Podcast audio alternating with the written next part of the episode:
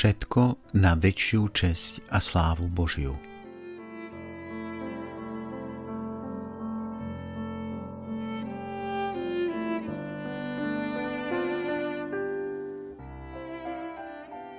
Šťastie nášho života spočíva v tom, že všetok čas, úsilie a všetko konanie upriamime na Božiu česť a slávu. Každý, kto vyhľadáva len svoju vlastnú slávu, podobá sa zlodejovi, kradne slávu, ktorá patrí jedine Bohu. Božia česť a sláva je pre nás neustálou výzvou, aby sme lepšie plnili svoje povinnosti a poslanie.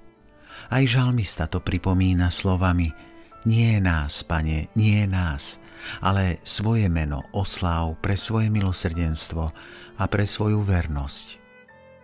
Nik sa nestará o seba horšie ako ten, kto dáva prednosť vlastnej cti a sláve pred Božou. Taký človek totiž príde aj o časnú, aj o večnú česť. Je poľutovania hodný, lebo tu na zemi stráca pravú slávu a po smrti príde o vlastnú.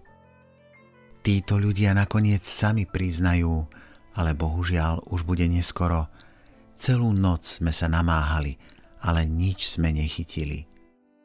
To nič je ľudská sláva. Dvíha hlavu ako vzpriamené steblo trávy, ktoré čoskoro pošliapu. Vystupuje ako dym, ktorý sa však rýchlo rozplynie. Ak si skutočne ceníš česť a slávu, vyhľadávaj tú pravú.